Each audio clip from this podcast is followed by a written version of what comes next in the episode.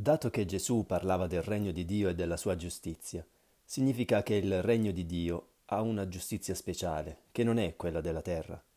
Sulla terra, non appena qualcuno sporge denuncia, anche se si tratta di una cosa da nulla, sconfinamento nel suo terreno, retribuzione ingiusta, ingiurie, tutte le leggi sono dalla sua parte e l'altro viene condannato.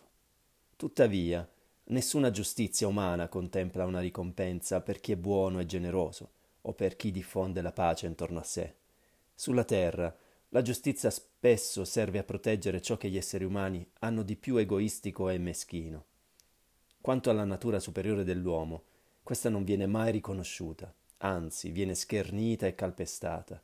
Un uomo onesto, disinteressato e integro è irritante e tutti cercano di sbarazzarsi di lui per poter continuare indisturbati i propri traffici.